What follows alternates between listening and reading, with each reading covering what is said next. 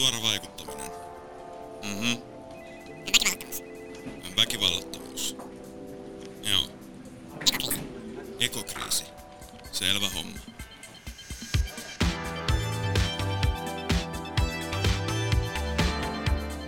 Tervetuloa kuuntelemaan ilmastokriisilinjaa, josta pyrimme vastaamaan kysymyksiin, joita kukaan ei halua ajatella, mutta josta silti joudumme lajimme selviytymisen takia keskustelemaan. Linjoilla hostina Tuuli Ja Lauri. No niin, tervetuloa studiolle. Täällä me ollaan Tuulin ja Teemun kanssa tänään. Ja, ää, meillä on vieraana tosiaan tämä Vaarakallion Teemu tota, monessa mukana. Ää, ja tässä mietin, että miten mä hänet esittelisin. Tota, Onko sulla Tuuli ideoita? Teema sanoi itse, että hän on ilmastoaktiivinen kansalainen. Kyllä. Ja joo, sä voit jatkaa. Joo, mä voin jatkaa. Ja tota, tosiaan, tänään puhutaan tuosta suorasta vaikuttamisesta, tota, hieman noista ää, kytköksistä, mitä Teemulla on Eurooppa ja siihen sisältyviä tarinoita, ää, kuin myös sitten vähän, vähän isommista linjoista tässä tota, ehkä vähän polarisoivissa kysymyksissä. Niin tervetuloa tänne Teemu. Kiitos tosi paljon teille, kun kutsu kävi ja hienoa, että olette äh, tähän teidän ilmastopodcast podcastiin ottaneet mukaan myös tämän yhden istunnon äh, suorista vaikuttamiskeinoista. Joo, ilo, ilo, on kokonaan, ilo on kokonaan meidän puolella tässä näin. Tota, äh, ihan ensiksi ennen kuin mennään siihen itse asiaan ja pihviin, niin haluaisitko nopeasti kertoa vähän sun taustaa ja kytköstä, että miten sä liityt tematiikkaan, kun puhutaan suorasta vaikuttamisesta, etenkin väkivallattomasta sellaisesta? Pitkään monien muiden tavoin ilmastoahdistuneena olen kokeillut erilaisia vaikuttamisen muotoja. Heti 18 vuotta täytettyä niin uskoin yhteiskuntaopin opettajan ja, ja, ja sinkosin itseni äänestämään äänestyskoppiin. Sitten sen jälkeen huomasin, että ehkä se ei riitä. Olin mukana erilaisissa kansalaiskampanjoissa, uskoin, uskoin neoliberaalin narratiivin siitä, että voisin omia kulutustottumuksiani muuttamalla jättää, jättää tota, niin kestävämmän jälkeni maailmaan. Ja sitten kuitenkin lopulta huomasin, että, että mikään näistä teoista ei ole johtanut eh, sen mittakaavan eh, tuloksiin tai muutokseen, eh, jonka, jonka, tota niin, jonka kanssa voisin elää toisaalta mun analyysi myös tietyistä vallan solmukohdista, jotka estää kestävämmän tulevaisuuden rakentamisen kehittyy ja siinä kohti mä huomasin, että, että vielä on yksi keino käyttämättä, väkivallaton suora toiminta ja se oli luonnollinen seuraava askel mun yhteiskunnallisessa toiminnassa. Tällä hetkellä koulutan, kirjoitan aktiivisesti, puhun väkivallattoman kansalaistottelemattomuuteen ja muutenkin ilmastoympäristö liikehdintään liittyvistä äh, kysymyksistä ja, ja olen myös kirjoittamassa kirjaa viimeisestä suomalaisesta ympäristöliikkeestä. Erittäin kiinnostavaa. Palataan siihen kirjaan vähän myöhemmin sitten, että mitä kaikkea se pitää sisällään, mutta aloitetaan nyt hieman tästä käsitteiden määrittelystä, että kun me puhutaan tästä väkivallattomasta suorasta toiminnasta kautta vaikuttamisesta, niin mitä sillä oikeastaan tarkoitetaan? Tämä on tosi tärkeä kysymys käydä ensin läpi, koska – suoraa toimintaa ja esimerkiksi kansalaistottelemattomuutta käytetään aika usein epätarkasti ja jopa hieman päällekkäisinä termeinä ja joskus siitä voi jopa tämä väkivallattomuus määrä unohtua edeltä, mikä on, mikä on hirveän tärkeä.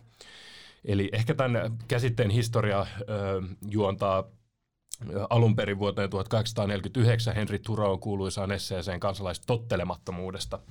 Ja, ja, ja siinä ö, Turo itse – ei pitänyt Yhdysvaltojen, Yhdysvaltojen Meksikoa käymään sotaa oikeutettuna ja, ja koska hän ei katsonut, katsonut tuota, voivansa hyväksyä hallinnon toimia, niin kieltäytyi maksamasta veroja ja osoitti tällä tavoin oli kansalais, kansalaistottelematon eikä ja, ja veti, veti tukensa pois ää, tältä ää, hallitukselta. Myöhemmin tätä termiä kansalaistottelemattomuudesta on, on kehittäneet mm, lukuisat eri henkilöt ja mun mielestä erityisesti Gene Sharpin huomio, huomio vallasta on hyvin keskeinen, jotta me voidaan ymmärtää kansalaistottelemattomuuteen perustuvaa voimaa.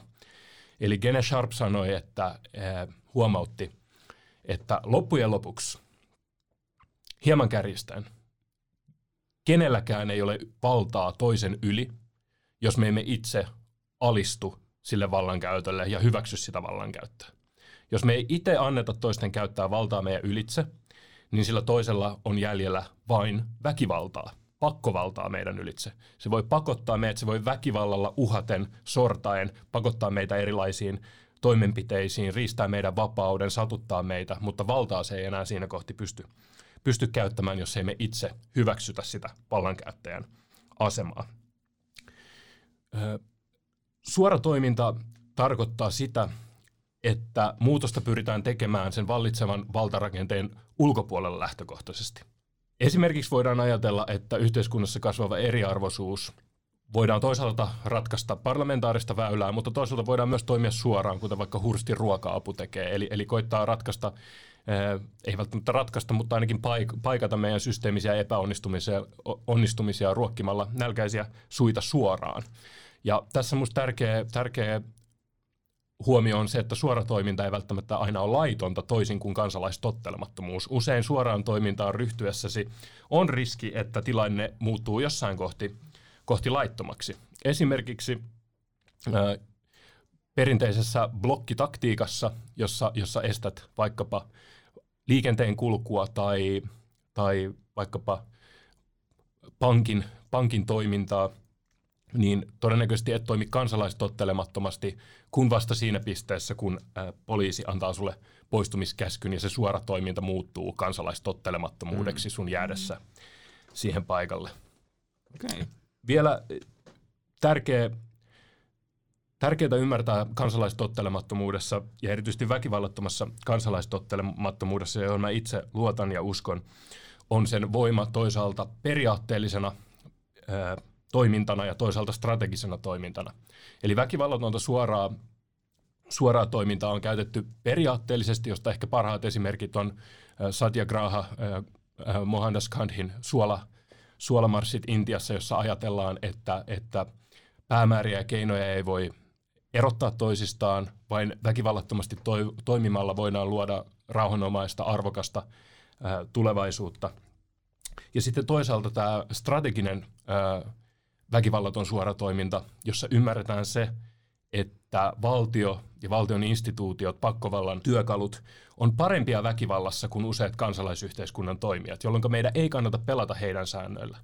Pakkovalta on todella paljon huonompi käsittelemään väkivallatonta vastarintaa kuin väkivaltaista aktiivisuutta, johon heillä on tavallaan selkeä strategia ja jossa he on parhaimmillaan. Heillä on väkivaltamonopoli, jota, jota he eivät pelkää käyttää ja heidät on koulutettu kaiken uhaksi katsotun toiminnan tukahduttamiseen väkivalloin ja pakkokeinoin, mutta silloin, jos tämä vastarinta onkin väkivallatonta, niin se asettaa sen pakkovallan esivallan aivan uudenlaiseen tilanteeseen, jossa he ei todellakaan ole parhaimmillaan. Mitä te Teemu siitä mieltä, että kun sit valtio on väkivaltainen kansalaista kohtaan, niin onko siinä joku raja sitten um, siinä, mitä mä muodostan tämän lauseen, että että onko jossakin vaiheessa niinku oikeutta olla jopa väkivaltainen? Tuohon kysymykseen vastatakseen pitäisi tietenkin määritellä väkivaltaa mm. aika, aika tarkasti, joka on monimutkainen eh, termi. Äh, esimerkiksi onko se, että mä kertoisin teille tai kuuntelijoille vihaavani, mm. vihaavani teitä, tekisinkö mä teitä kohta väkivaltaa vai en. Entäs jos mä pysäytän ää, pommikoneen, joka on menossa pommittamaan ää, lasten sairaalaa. Jos mä väkivaltaisesti tuhoan sen pommikoneen, jotta se ei mene pommittamaan lastensairaalaa, onko mä ollut väkivaltainen. Mm-hmm. Eli, eli väkivalta on terminä, terminä hyvin monimutkainen, mutta esimerkiksi Gandhia, jota pidetään rauhanaatteen suurmiehenä, niin tulkitaan usein hieman mun mielestä väärin ja ajatellaan, että Gandhi olisi esimerkiksi sanoutunut täysin väkivallasta irti. Mun luennan mukaan Gandhi ei ole näin tehnyt, vaan itse asiassa nähnyt, että ää, kaikista suurin synti on, on pelkuruus, pelkuruus ja passiivisuus, aneemisuus, epäoikeudenmukaisuutta kohdatessa. Eli jos tilanne se vaatii, niin väkivaltakin voi toimia tietyissä hetkissä välttämättömänä, jotta sä et sorru passiivisuuteen tai pelkuruuteen, mutta pitkässä juoksussa, isossa kuvassa väkivalta, väkivaltaa käyttämällä, niin se, myös se vastaus tulee olemaan väkivaltainen, eikä siten voi, voi luoda ihmisarvoa, yhteisaloa, kunnioittavaa, kestävää tulevaisuutta. Joo, ja se on totta, että, että se tapa, mitä me nähdään niin kuin yhteiskunnallisesti myös, että mikä on väkivaltaa, se riippuu hyvin paljon siitä, että kuka suorittaa sitä väkivaltaa. Että ää, jos poliisi ottaa jotakin niskasta kiinni, niin ei se ole väkivaltaa, se on sen duuni, eikö näin? Ähm, mutta joo, sitten mä ehkä tulee sellainen juttu mieleen, että mikä sitten, niin kuin, mihin se suora toiminta niin kuin, päättyy, koska mä voisin sanoa, että että onko se silleen, että yritetään, yritetään sopia jotain valtion kanssa, koska moni sitten väittäisi, että silleen, että että jos tehdään vallanpitäjien kanssa jonkinlainen sopimus jostakin asiasta, niin sä et välttämättä koskaan saa tasan tarkkaan, mitä sä haluut, koska ne ei tule antaa periksi. Eihän ne niin kuin, ole niitä, jotka haluaa antaa sitä valtaa pois.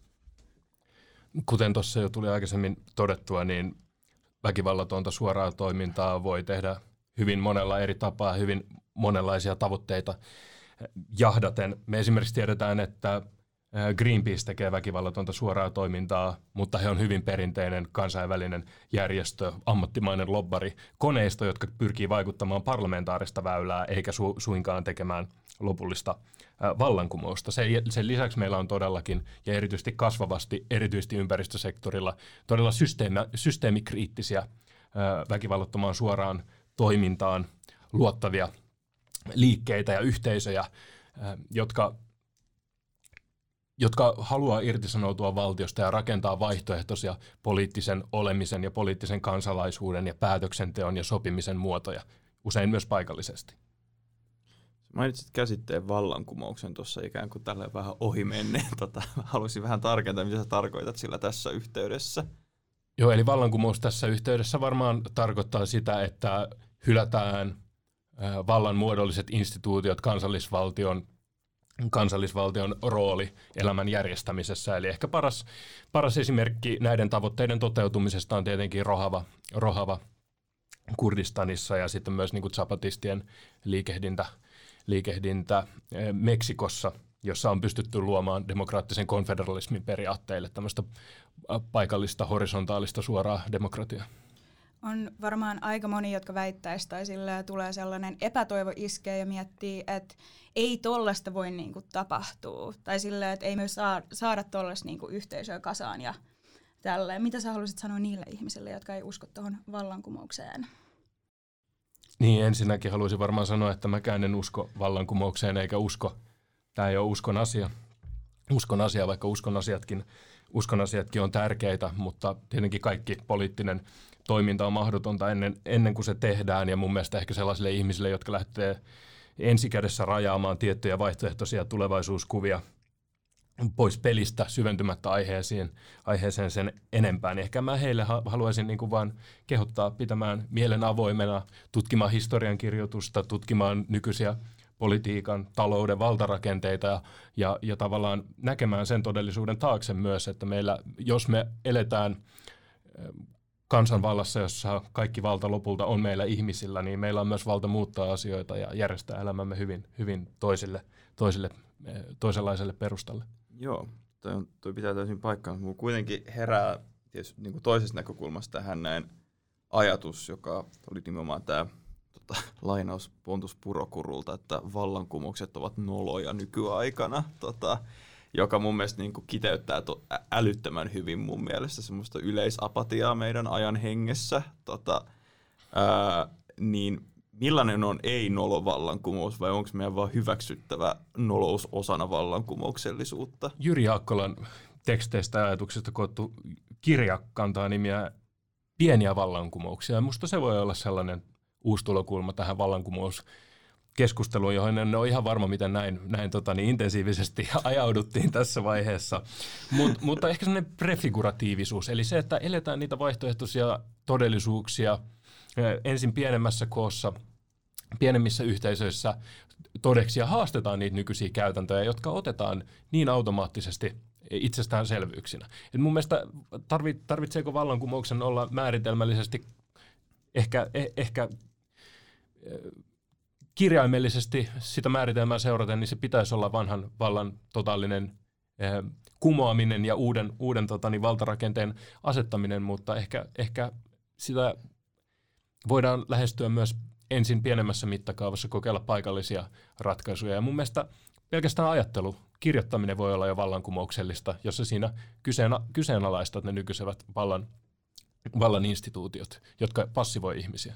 Ja pahoittelen, että mä tulen leikkimään vähän paholaisia asianajajaa tässä, mutta tota, lähdetään siitä, että voidaan tehdä jotain kokeiluja pienissä yhteisöissä, niin se, eikö niistä tulla tietyssä mielessä vähän tähän ekstrapolaation ongelmaan, eli siis se, että sä et välttämättä voi olettaa, että se mikä toimii pienessä mittakaavassa toimisi sitten valtavalla skaalalla, kun se koko systeemi käyttäytyy ihan, ihan eri tavalla.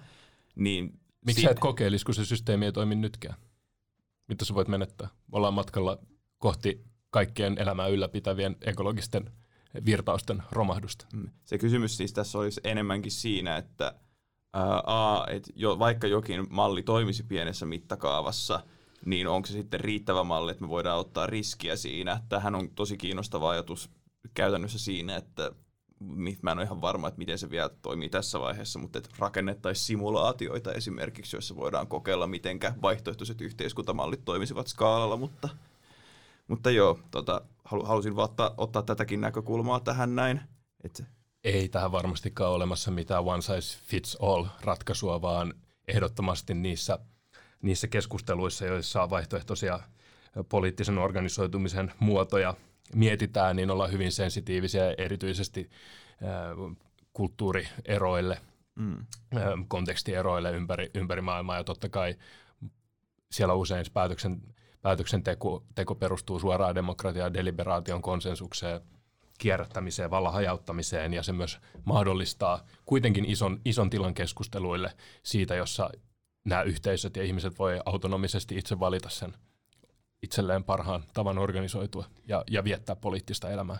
joo. Joo, ja onko se sitten, että kun me mietitään koko ajan sitä laajaa skaalaa, niin mun mielestä siinäkin meitä sitten ohjaa sellainen niin kuin, joku globaali näkökulma, että sitten niin kuin kaikki olisi vähän niin kuin sellaista isoa ja sille, että menisi samalla tavalla sille yhdistyisi tälleen kuin tässäkin maailmassa, mutta sitten se konteksti, se niinku todellisuus olisi niinku erilainen sitten kumminkin niiden yhteisöjen välillä, että varmaan tosi mahdotonta just sille alkaa, alkaa spekuloimaan, miettimään, että miltä se näyttäisi, että se näyttää siltä, kun se tulee näyttää sitten, kun se tapahtuu. Niin ja siihen riippuu myös, mihin kiinnittää huomiota, Jep. tota, miten sä rakennat sen narratiivin siinä. Joo, toi on ihan, ihan sika kiinnostavaa ehdottomasti. Tota, ja ennen kuin mennään vielä eteenpäin tota, tässä ihan noihin käytännöllisempiin puoliin, tuossa mitä puhutaan tässä väkivallattomassa suorassa vaikuttamisesta, niin tota, mulla herää tässä vaiheessa niin kuin kysymys siitä, että mikä siellä on teidän mielestä taustalla siinä haasteena, ää, että meillä yksinkertaisesti on niin älyttömän apaattinen aika, jossa vallankumouksellisuus, ei vallankumous itsessään, vaan vallankumouksellisuus on no, lähtökohtaisesti noloa, niin mikä, mikä se on taustalla teidän mielestänne? Kyllä siinä paljon eh, tietysti vaikuttaa se, että meillä on suhteellisesti asiat jokseenkin hyvin, varsinkin tässä suomalaisessa kontekstissa puhuttaessa, että kyllähän vallankumouksen syntyminen vaatii tyytymättömyyttä ja vielä enemmän suhteellista tyytymättömyyttä verrattuna johonkin tiettyyn tilanteeseen. Ja ei meillä Suomessa ainakaan sellaista suhteellista tyytymättömyyttä ole nähtävissä. Ja sen takia ilmastokriisi on, on haasteena niin pirullinen, että se ei tällä hetkellä meille vielä, kun sen ymmärtäminen on monimutkaista ja se vaatii resursseja, jotta se voit ottaa siitä selvää, niin valtaosa ihmisistä ei vielä koe sielun ja ruumiinsa syvyyksissään sitä tyytymättömyyttä tähän nykyiseen tilanteeseen, joka sitten sytyttäisi sen liekin myös siihen toimintaan. Tämä on mun mielestä yksi tekijä. Toinen tekijä on varmasti tämä meidän yksilökeskeinen aikakausi, minä Oyt ja minä Oyt ja personal branding meiningit, jolloin me ollaan tavallaan ehkä jopa hieman niin kuin kadotettu kykyä kykyä ja, ja, ja tota sensitiivisyyttä yhteisöjä kohtaan. Me ollaan unohdettu, mi- miten paljon joukoissa lopulta on voimaa. Ja pahimmillaan voidaan, voidaan viedä tämä ajatusketju sinne, sinne asti, että onko tämä tavallaan joukkojen hajottaminen ja, ja, ja yksilön, yksilön jakamaton arvo ää, jopa tietoisesti, tietoisesti valittu, ää, valittu ää, narratiivi, jotta se meidän luokkatietoisuus katoaa, jotta, jotta me ei yhdistyttäisi joukoiksi ja pystyttäisiin haastamaan niitä vallitsevia valtarakenteita. Tosti mikä, su- what's your take on this question, Tuuli?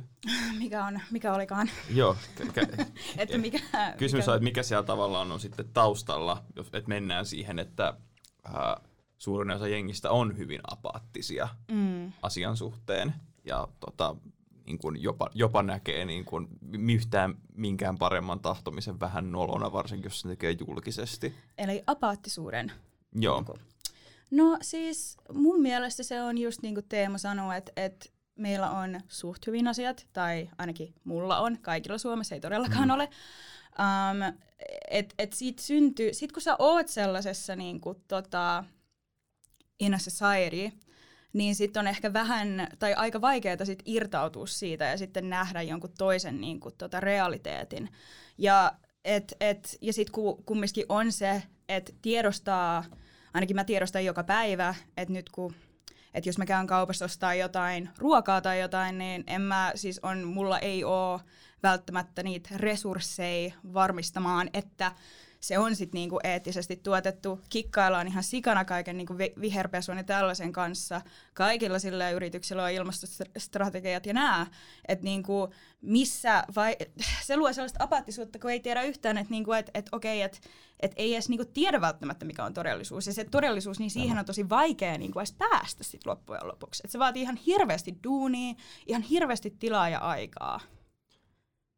Joo, mä oon ehdottomasti tuosta samaa mieltä, että se ylipäätään semmoisen tosi koherentin vision luominen, että mikä olisi yhteisesti riittävän mm. tavoiteltavaa ää, ilman, että joku tulee somessa jänkkäämään sulle vastaan tota, yleensä laumoissa, niin on, on vaikeaa. Ja sitten toinen, mitä mä mietin tässä, ää, kun puhuttiin siitä, että Suomi on suhteellisen, tota, suhteellisen hyvinvoiva valtio, että ollaanko me tavallaan jopa vähän totuttu siihen, että systeemi hoitaa omat asiansa, koska meillä on niin pitkä ollut luottamus siihen, että se on, tota, ja sitten me ei oikein olla vielä päästy irti ehkä siitä ajatusmallista, että asiat ei tule olemaan niin hyvin enää niin pitkään kuin me ollaan, ollaan totuttu, ja se vaatii ehkä sitten sitä suorempaa toimintaa.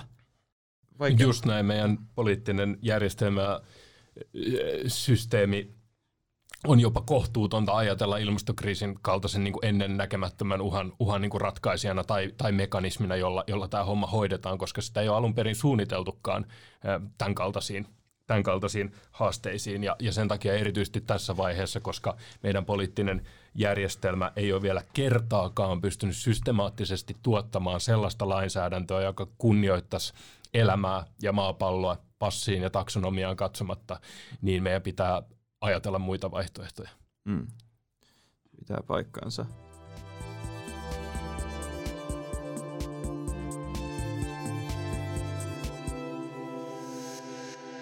Haluan vähän palata takaisin, tuota, puhut, puhuttiin tuota siitä kansalaistottelemattomuudesta ja myöskin tästä tuota, suorasta toiminnasta väkivallattomasti, niin koska me ollaan nyt liikuttu todella abstraktilla tasolla, mikä on hyvä, että saadaan vähän sitä kuuluisaa kontekstia, mutta mitä sä oot nähnyt, että voidaan saada aikaan tota, ihan omin silmin, kun puhutaan näistä keinoista, mitä sä oot maininnut? Tässä jo puhuttiin siitä, miten suoraan toimintaan osallistuminen voi avata ihmisten, ihmisten silmät näkemään oma toimijuutensa ja oma, oma voimansa ja oma vastuunsa elämästään. Ja se on, se on mulle ehkä henkilökohtaisesti ollut yksi tärkeimpiä onnistumisia, mitä erilaisessa väkivallattomassa suorassa toiminnassa olla, ollaan pystytty, pystytty tuota saavuttamaan. Mutta myös hyvin konkreettisesti esimerkiksi tasa vuosi sitten oltiin porukalla Ruotsissa Göteborgissa, jossa Ruotsin käsittääkseni suurin energiayhtiö Svedgas oli aikeissa laajentaa Göteborgin maakaasusatamaa, tuplata sen kapasiteetin.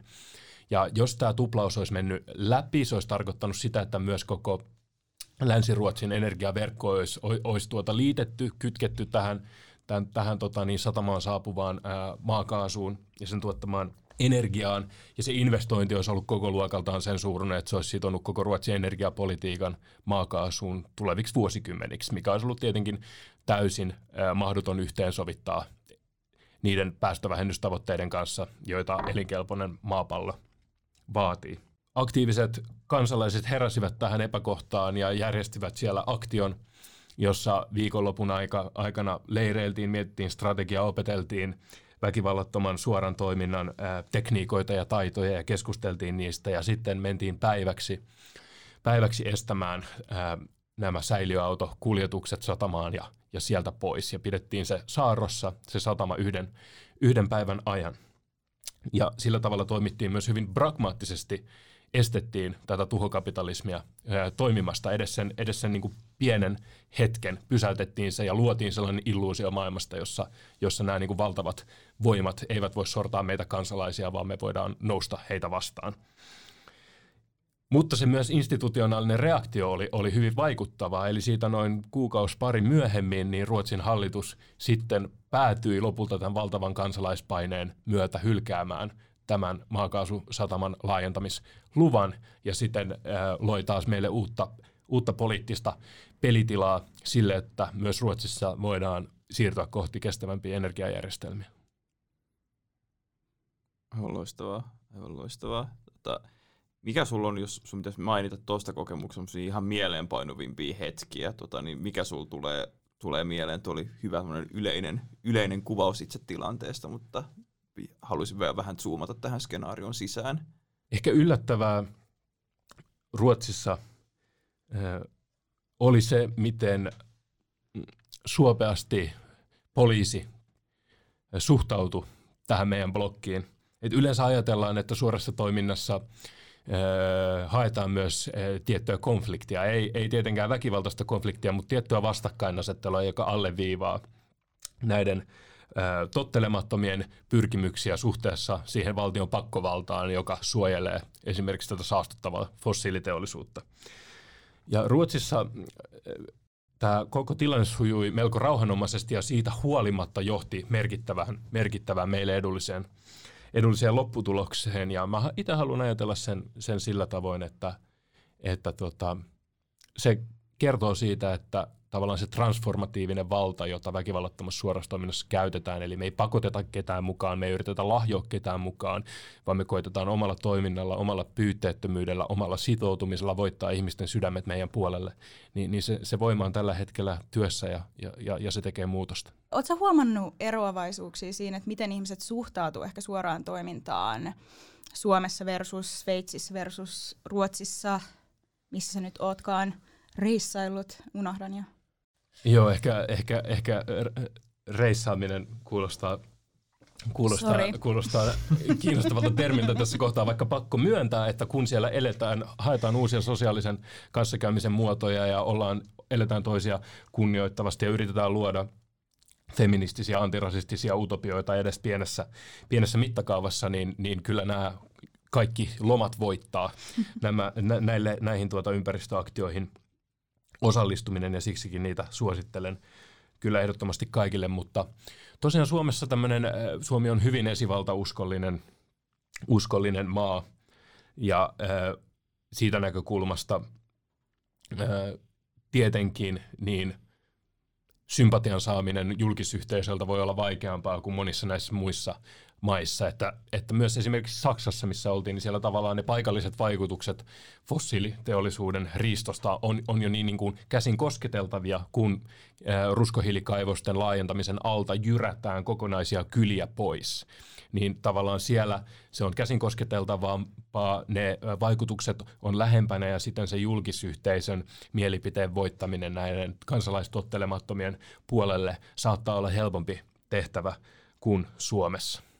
Ähm, mulla herää tässä vaiheessa kysymys, että tässä on vähän saatu maalattu tuota kuvia, mutta haluaisin vielä vähän tarkentaa. Esimerkiksi, kun puhuttiin siitä, että se järjestit niinku koulutusta, tai te järjestitte koulutusta ää, ää, noissa, noissa teidän, teidän tilaisuuksissa, tota, toi, toi oikea käsite, tota, toimenpiteissä, ää, niin mulla heräsi kysymys itse asiassa, että mitä kaikkia niitä vaikuttamisen muotoja sitten ihan käytännössä on olemassa yksilötasolla, että mitä, mitä kaikkea ihminen voi tehdä, jos, jos hän toimii esimerkiksi teidän kanssanne?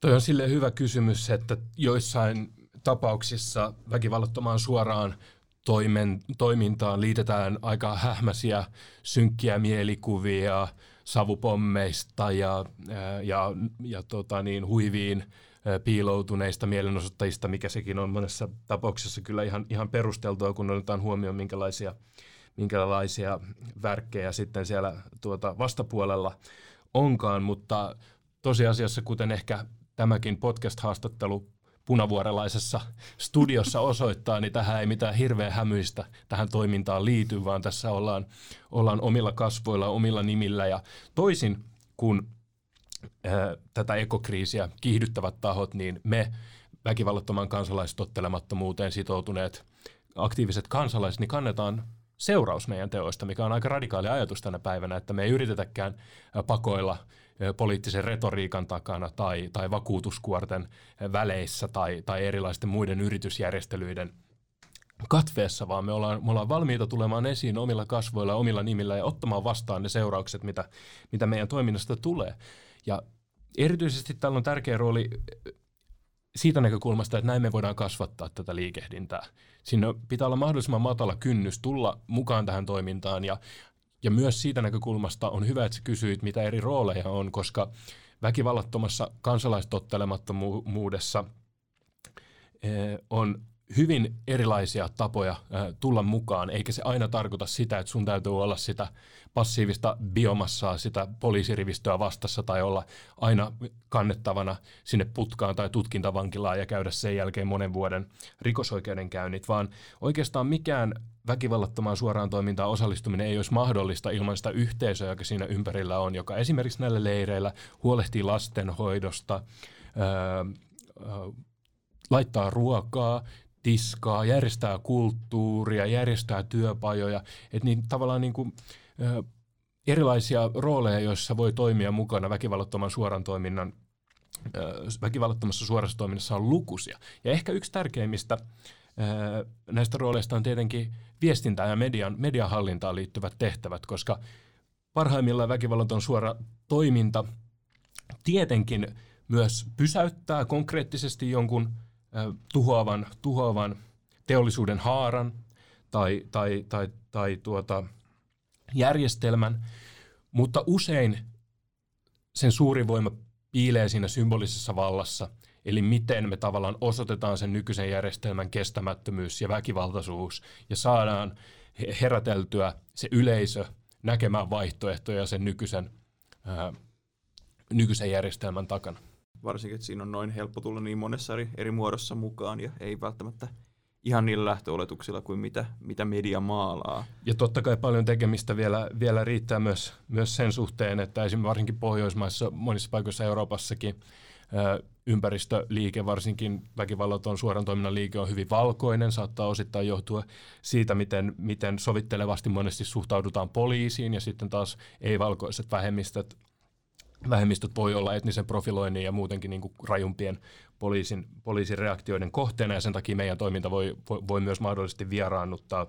Että et tavallaan sen inkluusion näkökulmasta meillä, meillä, meillä on, on, on edelleen, edelleen paljon tehtävää, eikä me voida suinkaan ajatella, että meidän, meidän toiminnassa ei olisi mitään esteitä osallistumiselle, mm. mutta niitä yritetään aktiivisesti purkaa ja käydä sitä keskustelua eri tahojen kanssa, että et, et miten me voidaan rakentaa aidosti koko kansanliike.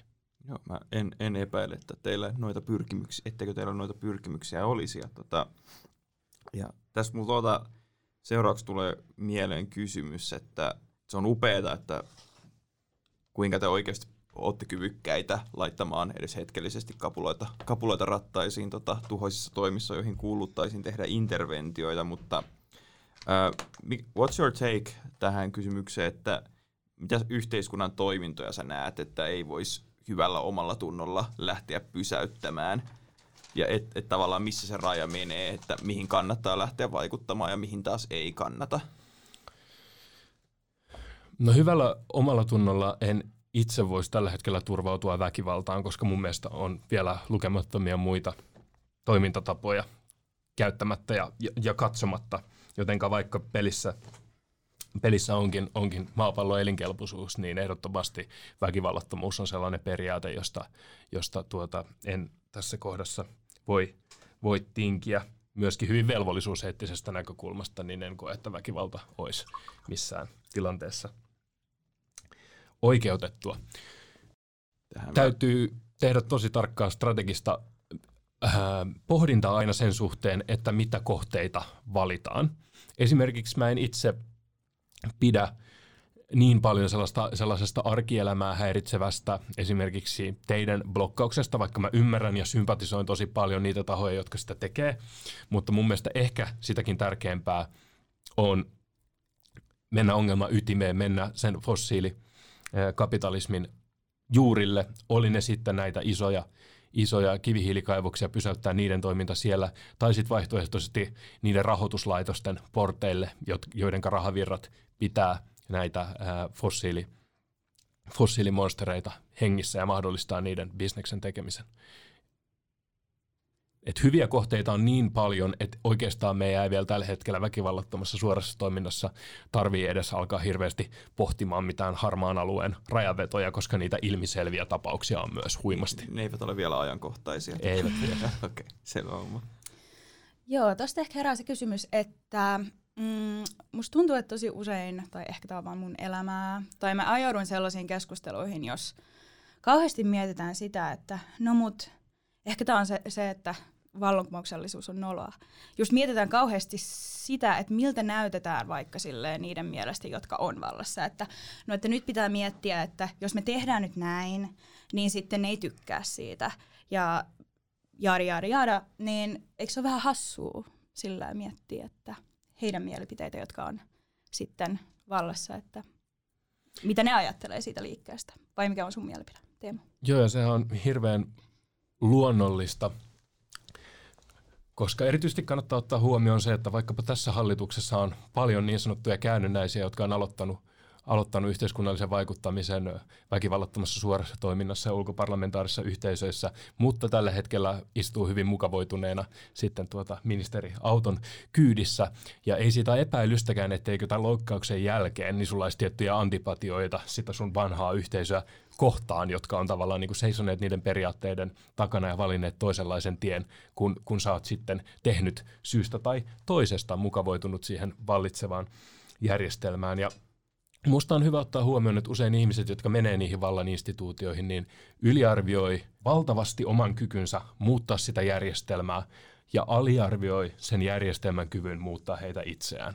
Et musta tuntuisi täysin, täysin kohtuuttomalta kuvitella, että minä voisin mennä sisältäpäin muuttamaan niin järisyttävän voimakkaita vallan rakenteita, mistä me tällä hetkellä puhu, pu, puhutaan, ja mä en tiedä kuinka paljon on pitänyt pumpata ilmaa omaa päähän, että semmoisen valinnan uskaltaa tehdä. No kyllähän siinä pitää jotain olla, jos tota haluaa olla kansanedustaja, itse kansanedustaja, minä edustan kansaa. No just näin, ja sitten kun me otetaan tietenkin huomioon vielä, vielä puoluepolitiikan olemukseen liittyviä tekijöitä sen henkilöitymisestä, sen hierarkkisuudesta, sen taipumuksesta palkita vallan maksimointia, niin on, on, on, on hyvin selvää, että se järjestelmä ei myöskään houkuttele sisäänsä tällä hetkellä sitä parasta materiaalia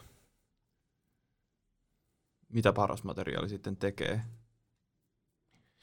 Tällä hetkellä jo nähdään, että ulkoparlamentaariset suoraan vaikuttamiseen keskittyvät ilmastoliikkeet niin kasvaa hyvin paljon nopeammin kuin vaikkapa puolueiden nuorisojärjestöt ilman minkäänlaista il, minkäänlaisia resursseja, ilman minkäänlaista pääomaa rekrytointiin, jonka tietenkin mm. nuorisojärjestöt saa suoraan veronmaksajien rahasta.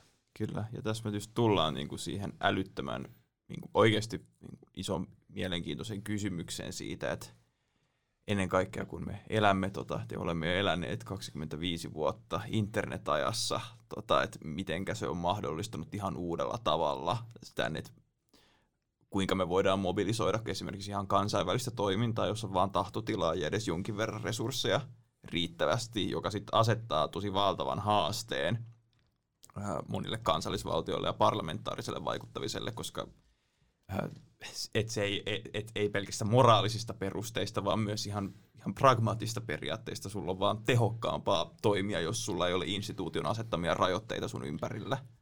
Just näin, ja ne ylivallan-instituutiot tuntuu sitä vieraammilta, miten useammin sä saat itse kokea vaihtoehtoisen osallistumisen ja poliittisen muutoksen niissä suomissa yhte- yhteisöissä olevan mahdollista. Se vielä muutamia ihan, ihan näitä käytännön kysymyksiä, mutta tämä on vielä varsinkin kun puhutaan tästä väkivallattomasta suorasta vaikuttamisesta tota, ja siihen liittyvästä kansalaistottelemattomuudesta. Me mainittiin tässä tämä, tai sinä mainitsit ohimennen hieman tuon tuota velvollisuusetiikan siinä, siinä taustalla. Öö, niin, koska mä nyt lähden rakentaa keissiä siltä pohjalta, että mä jotenkin huomaan, että ihan oikeutetusti tässä meidän ajassa sen sisältämässä keskustelussa on ihan valtava määrä vihaa, ja joka voi mahdollisesti, tota, jos tilanne muuttuu vielä tukalammaksi, niin oikeuttaa aika, aika radikaaleja ratkaisuja sen puitteissa, jolloin tämmöinen tota, eettinen koodisto vaikuttavilla tahoilla on mun mielestä hyvä olla olemassa, niin minkä kautta sä lähdet perustelemaan sitten sitä eettisestä näkökulmasta, että väkivallattomuus on viimeiseen asti se, se tie, vaikka joku voisi lähteä argumentoimaan, että no eikö nimenomaan väkivaltainen vallankumous, se, että tota, kaadetaan omistava luokka ja otetaan tuotantovälineet haltuun, ole sitten se tehokkaampaa ja toi on vaan teeskentelyä. Mun mielestä se keskustelu palaa siihen transformatiiviseen valtaan, eli transformatiivisella, transformatiivisen vallan vallan onnistuessa, niin me pystytään nimenomaan niin kuin kaataa niitä raja-aitoja. Me ei tarvitse nolota ketään, me ei tarvitse sortaa ketään, me ei tarvitse vahingoittaa ketään, ja me silti löydetään uusia poliittisen olemisen tapoja niin, että me voidaan säilyttää maapallo elinkelpoisena. Eli väkivaltaisesti me varmasti ja, ja erityisesti tehdä se sosiaalisesti oikeudenmukaisesti. Eli tämän hetken ympäristöliikkeessä niin sosiaalista oikeudenmukaisuutta ei voi erottaa vastauksesta ympäristökriisiin. Ja kun me otetaan huomioon ilmasto-oikeudenmukaisuuden käsite, jolla on vahva perusta myös ihmisoikeuksissa, niin se ei jätä minkäänlaista sijaa väkivallalle. Ja mä oon siitä samaa mieltä Gandhin kanssa, että, että vaikka pelkuruus ja passiivisuus on ehkä synneistä pahin, ää, niin siitä huolimatta väkivallalla voit saada vain erävoittoja, mutta sä et pysty rakentamaan pitkässä, pitkällä aikavälillä kestävää oikeudenmukaista yhteiskuntaa. Joo, ja siihen varmaan kuuluu tietynlainen niin kuin just vallankumouksen äh, romantisointi ja tällä. Ja kyllähän siinä on ollut hirveästi taustalla ennen kuin niitä patsaita on kaadettu, eikö niin? Et paljon on tota, just viestitty ja tehty kaikkea, kaikkea muuta mahdollista, että sit siinä ei huomioida sitä niin kuin ehkä tarpeeksi. Just näin, että meidän tietenkin historian kirjoituksella, niin kuin mediallakin on, on tapana äh, tarttua, tarttua tuota, poikkeuksiin, mm, poikkeuks, käännekohtiin ja, ja, ja sen takia ju, juuri näin kuin Tuuli sanoi, niin vallankumouksen tekemistä totta kai äh, romantisoidaan ja, ja, ja jopa koitetaan rakentaa siitä ma- ma- mahdollisimman niin konfliktin hakuinen kuva, mutta tähän liittyy myös, myös ihan strateginen ulottuvuus tähän väkivallattomuuskeskusteluunkin, eli tuota Erika Chenovetin ja Erika Genovetin äh, julkaisema tutkimus Harvardin yliopistosta niin oli käynyt laajan, laajan datan läpi erilaisia vallankumouksellisia liik- li- liikkeitä ja tuli siinä siihen johtopäätökseen, että itse asiassa väkivallattomat toimintamuodot on usein, use, useammin saavuttanut tavoitteensa kuin väkivaltaan turvautuneet toimijat. Ja tietenkin voidaan, voidaan briljeerata niillä tietyillä prosenttiosuuksilla, mitkä tästä tutkimuksesta on noussut, noussut esiin, ja mä en siihen usko, mutta mun mielestä se teesi siitä, että väkivallaton toiminta, väkivallaton toiminta on parempi maailman muuttamisen työkalu kuin väkivaltainen, niin pitää siitä huolimatta tämänkin kvantitatiivisen analyysin pohjalta hyvinkin kutinsa. Ja pitää ehkä huomioida myös se, että sit, jos mennään siihen väkivaltaan, niin ketkä kärsii siitä sit eniten.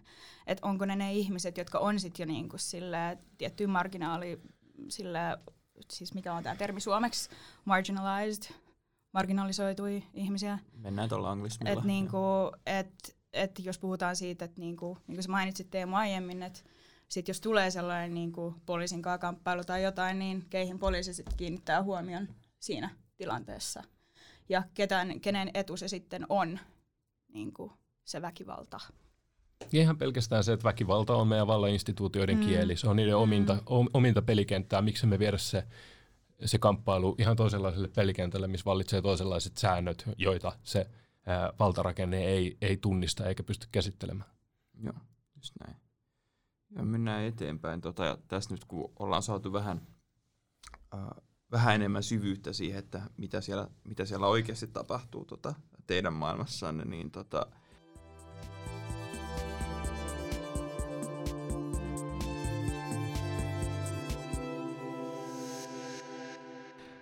haluan ottaa vähän etäisyyttä ja hypätä ennen kaikkea somealustoille, mutta myös yleisempään tota, julkiseen keskusteluun, niin miten, miten te koette, että eri tahot suhtautuu, kun puhutaan suorasta vaikuttamisesta ja kansalaistottelemattomuudesta, ja mitä oletuksia siellä on taustalla?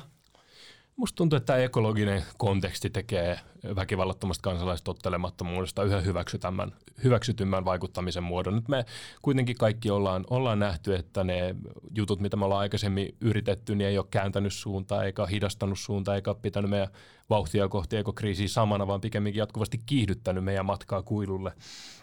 Ja sen takia, niin kuin mun faija aina sanoi, kun mä olin pieni, mä toilailin ja se sanoi, että ei mitään tekevälle sattuu, mutta sama virheen toistaminen uudelleen on silkkaa tyhmyyttä. Niin mä uskon, että meidän niin kuin, yhteiskunnat alkaa ole siinä pisteessä tämän kriisin kärjistyessä, jossa, jossa, jossa ne sympatiat alkaa löytymään myös vaihtoehtoisten yhteiskunnallisten työkalujen käyttämiselle. Ja totta kai se historiallinen ansioluettelo väkivallattomasta suorasta toiminnasta on täysin kiistaton. Eli kaikki suurimmat progressiiviset edistysaskeleet yhteiskunnissa, naisten äänioikeudesta, ää, orjuuden lakkauttamiseen, kansalaisoikeusliikehdintään, apartheidin hylkäämiseen, ää, Intian itsenäistymiseen, nämä kaikki on saavutettu poliittisesta järjestelmästä huolimatta, ei, ei poliittisen järjestelmän ansiosta.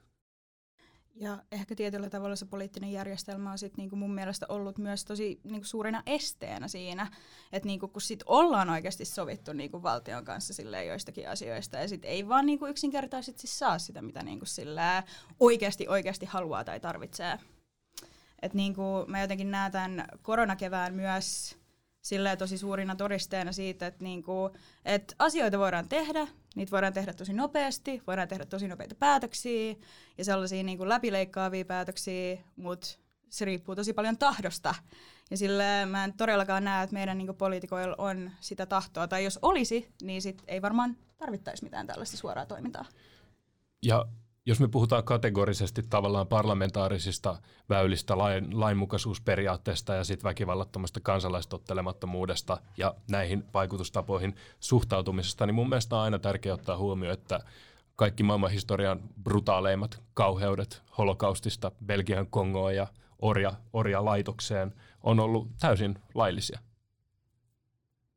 Hmm. Eikö silloin tämä kysymys pitäisi pikemminkin olla, että miten me suhtaudutaan laillisuusperiaatteeseen?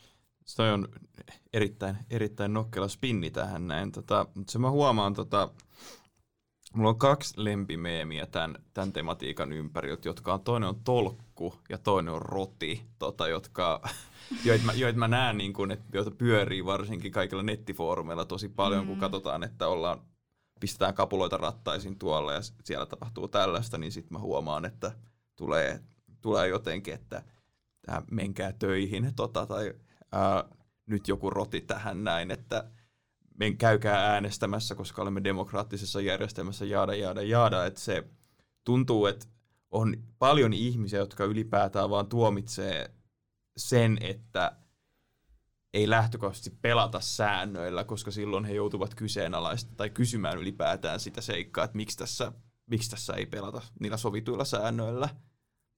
Tota, joo. joo, oma maailmankuva lähtee horjumaan sitten kun alkaa kyseenalaistamaan niitä tota, rakenteita ja tälleen. Et niinku, toki se on hyvin inhimillistä, että en niinku sillä ole syyttelemässä ketään ihan kauheasti siitä, mutta joo. Ihan vähän vaan. Ihan, ihan vähän vaan. Joo.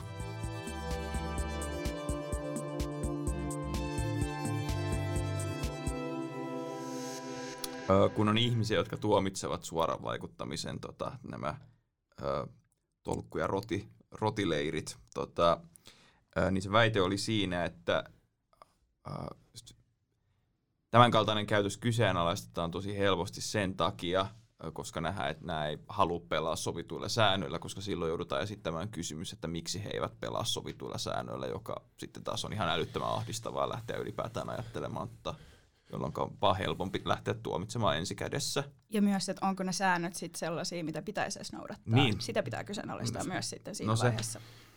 Niin, varmasti osa, osa siitä nihkeilystä johtuu siitä, että nämä nykyiset sovitut säännöt niin kuitenkin palvelee iso, osi, iso osa ihmisistä, varsinkin pienellä aikavälillä. Eli, eli me ollaan niin kuin Toki voidaan, pitäisi käydä keskustelu myös siitä, että mitä on ne hyvän elämän fundamentit, joita, joita me elämässämme tavo- tavoitellaan ja mistä me saadaan merkitystä, mutta, mutta monenlaisten kulttuuristen taloudellisten prosessien seurauksena me ollaan tilanteessa, jossa monelle hyvän elämän keskiössä on, on kuluttaminen, on, on lomailu Gran Canarialla ja on isompi taulutelevisio ja, ja iso bemmi pihassa. Ja pit, lyhyellä aikavälillä ää, sääntöjen mukaan pelaaminen ei uhkaa näiden ihmisten hyvän elämän fundamenttien tilannetta. Ja silloin, kun me äh, ollaan niin mukavoituneita, kun meillä on äh, ajatus siitä, että nämä asiat kuuluu meille, meillä on oikeus niihin, me ei pystytä näkemään niiden kerrannaisvaikutuksia pitkällä aikavälillä, niin, niin on hyvin luonnollinen reaktio pitää kiinni omista saavutetuista eduista. Hmm mitä sä sitten haluaisit tämän kaltaisten ihmisten ymmärtävän tästä tilanteesta ja minkä takia te toimitte si- si- siten, miten te, miten te toimitte? Mä haluaisin heittää siitä ymmärtämisestä edes vastuuta näille ihmisille, okay. vaan kuten koronatilanne on osoittanut, niin myös niin kuin valtion viestintä, valtion perustehtävä, y- turvallisen ympäristön – suojeleminen ja ihmisten henkien suojeleminen, hyvinvoinnin rakentaminen velvoittaa valtion viestimään tämän suuruisista kriiseistä rehellisesti näiden ihmisten suuntaan ja oikeuttamaan välttämättömiä toimenpiteitä, jotta sitä elinkelpoista ympäristöä voidaan ylläpitää ja ihmisten turvallisuutta ja hyvinvointia suojella. Eli mun mielestä se vastuu ei tässä ole niillä ihmisillä, jotka tällä hetkellä kyseenalaistamatta mittaa elämänsä mielekkyyttä erilaisilla materiaalilla ja, ja, ja kulutustottumuksilla, vaan ehdottomasti siellä ää, vallankäyttäjillä, joilla on kaikki paras tieteellinen tieto ja myös hyvin paljon muita resursseja käytettävissään, jotta he voisivat lähteä systeemisesti kantamaan poliittista ää, vastuuta ja rakentamaan kestävää tulevaisuutta. Joo, ja siis sehän on vain fakta, että sit se, niinku se systeemi tai ympäristö, jossa sä oot, niin luo myös niitä kuvia siitä, että mikä on hyvä elämä ja mitä pitää saavuttaa, jotta on niin kuin, tota, ää, menestykäs, mene, menesty, menestynyt. menestynyt. ja tälle, että et, kyllä se niin kuin, mä oon aivan samaa mieltä, että se kuuluu valtiolle, koska sit niinku valtio pystyy myös sit niinku muuttaa sitä kontekstia tietyllä tavalla mm. hyvällä viestinnällä ja hyvällä niinku, siis teoilla, toiminnalla oikeasti, että tehtäisiin jotain. Niin sitten myös se niinku ympäristö, jossa sä elät, muuttuu. Ja siten myös heidän mielipiteet piteet muuttuu. Mm. Tai meidän kaikkien. Joo, erinomaista. erinomaista. Ja tota, tässä mennään oikeastaan suoraan, niin kuin ihanasti tässä vähän kuljettiinkin tota, vähän, vähän humen giljotiinin kautta, että miten asioiden pitäisi olla, miten näitä pitäisi järjestää, niin jos puhutaan tästä isosta kuvasta, että millaista muutosta oikeasti haluaisit nähdä tässä tulevaisuudessa sekä lähe, tässä ihan lähitulevaisuudessa että myöskin pidemmällä aikajaksolla, niin mitä, mitä oot maalla luomassa mielessäsi? No tietenkin tällä hetkellä iso fokus on siinä, että me kasvatetaan tätä väkivallatonta kansalaistuttelematonta ympäristöliikettä sellaiseen, sellaiseen volyymiin, jolla on aidosti mahdollisuus tehdä, tehdä isoa systeemistä ää, muutosta. Ää, vastaavien kriisien välttämiseksi myös tulevaisuudessa minusta olisi hyvä tähdätä erilaisiin niin kuin vallan hajauttamisen ää, muotoihin, demokraattisiin innovaatioihin, puhutaan suorasta demokraatiosta, puhutaan paikallisdemokratioista, ää, mitä ikinä ne innovaatiot onkin. Mä toivon, että se ää, prosessi, jota, jonka kautta näihin, näihin uude, uude, uusiin poliittisen olemisen ja järjestäytymisen muotoihin päästään, on dialoginen ja siinä otetaan, otetaan kaikki, kaikki huomioon, kuullaan, kuullaan kaikkia ja annetaan niille tuetaan niiden osallistumista erityisesti sellaisten ihmisryhmien, ketkä on valmiiksi monisyrjittyjä. Ja mm, tietenkin ehkä, ehkä, ehkä tärkeimpänä keskusteluna sitten on myös näiden niin kuin, hyvän elämän fundamenttien uudelleen, uudelleen määrittely, mikä on tietenkin, tietenkin pitkä, pitkä prosessi, vaatii, vaatii laajan, laaja-alaista muutosta ja keskustelua, mutta sen ehdottomasti ää, täytyy täytyy olla tavoitteena, koska tällä hetkellä siihen rajattomaan kulutukseen rajallisella maapallolla perustuva elämäntyyli niin ei, ei vaan voi jatkua. Vielä tästä näistä sun toimeen, toimeenpanoista ja kokemuksista, niin mitä sun vanhemmat ajattelee asiasta? Toi on mulle tosi henkilökohtainen kysymys, johon liittyy yksi ikimuistoisimmista hetkistä mun elämässä. Eli olin ollut tota niin, Sveitsissä Sveitsissä tuota, vastustamassa yhden tällaisen pahamaineisen pankin niin fossiiliyhtiöitä kuin, kuin myös esimerkiksi Erdoganin sotia rahoittavaa, rahoittavaa liiketoimintaa ja tulin, tulin siellä tuota, pidätetyksi ja vietin, vietin useamman päivän tutkintavankilan suljetulla osastolla ja, ja sieltä kotiin palattua niin mietin, että kuinka mä voin kommunikoida tästä mun vanhemmille, joilla ikinä ei ole ollut mahdollisuutta tai, tai resursseja tai tilaisuutta perehtyä erilaiseen yhteiskunnallisen muutoksen filosofiaan tai, tai esimerkkeihin maailman historiasta. Ja, ja ovat, ovat, ovat niin kuin varmasti omaksuneet monia, monia narratiiveja yhteiskunnan muuttumattomista hierarkioista. Ja mua pelotti tosi paljon – paljon, miten, miten tästä asiasta puhua, mutta mä samaan aikaan tiesin, että mun on pakko kertoa mun omille vanhemmille, koska jos mä en tästä osasta mun elämää heidän kanssaan puhuisi, niin se johtaisi vääjäämättä niin kuin lopulliseen erkaantumiseen ja, ja näiden niin kuin tärkeimpien ihmissuhteiden ää, heikentymiseen. Ja oltiin viettämässä, viettämässä tota niin, kesä, kesäloma-iltaa siinä ja istuttiin ruokailemassa ja mä sanoin vanhemmille, että nyt on sellainen juttu, että mä oon syytettynä ja mä oon ollut vankilassa tuossa viikko, viikko sitten siellä Sveitsissä. Ja mua pelotti tosi paljon, miten mun vanhemmat reagoi, että sanooko ne, että, että, että, että eikö me olla osattu kasvattaa susta kunniallista kansalaista, mitä me ollaan tehty väärin, että susta on tullut rikollinen.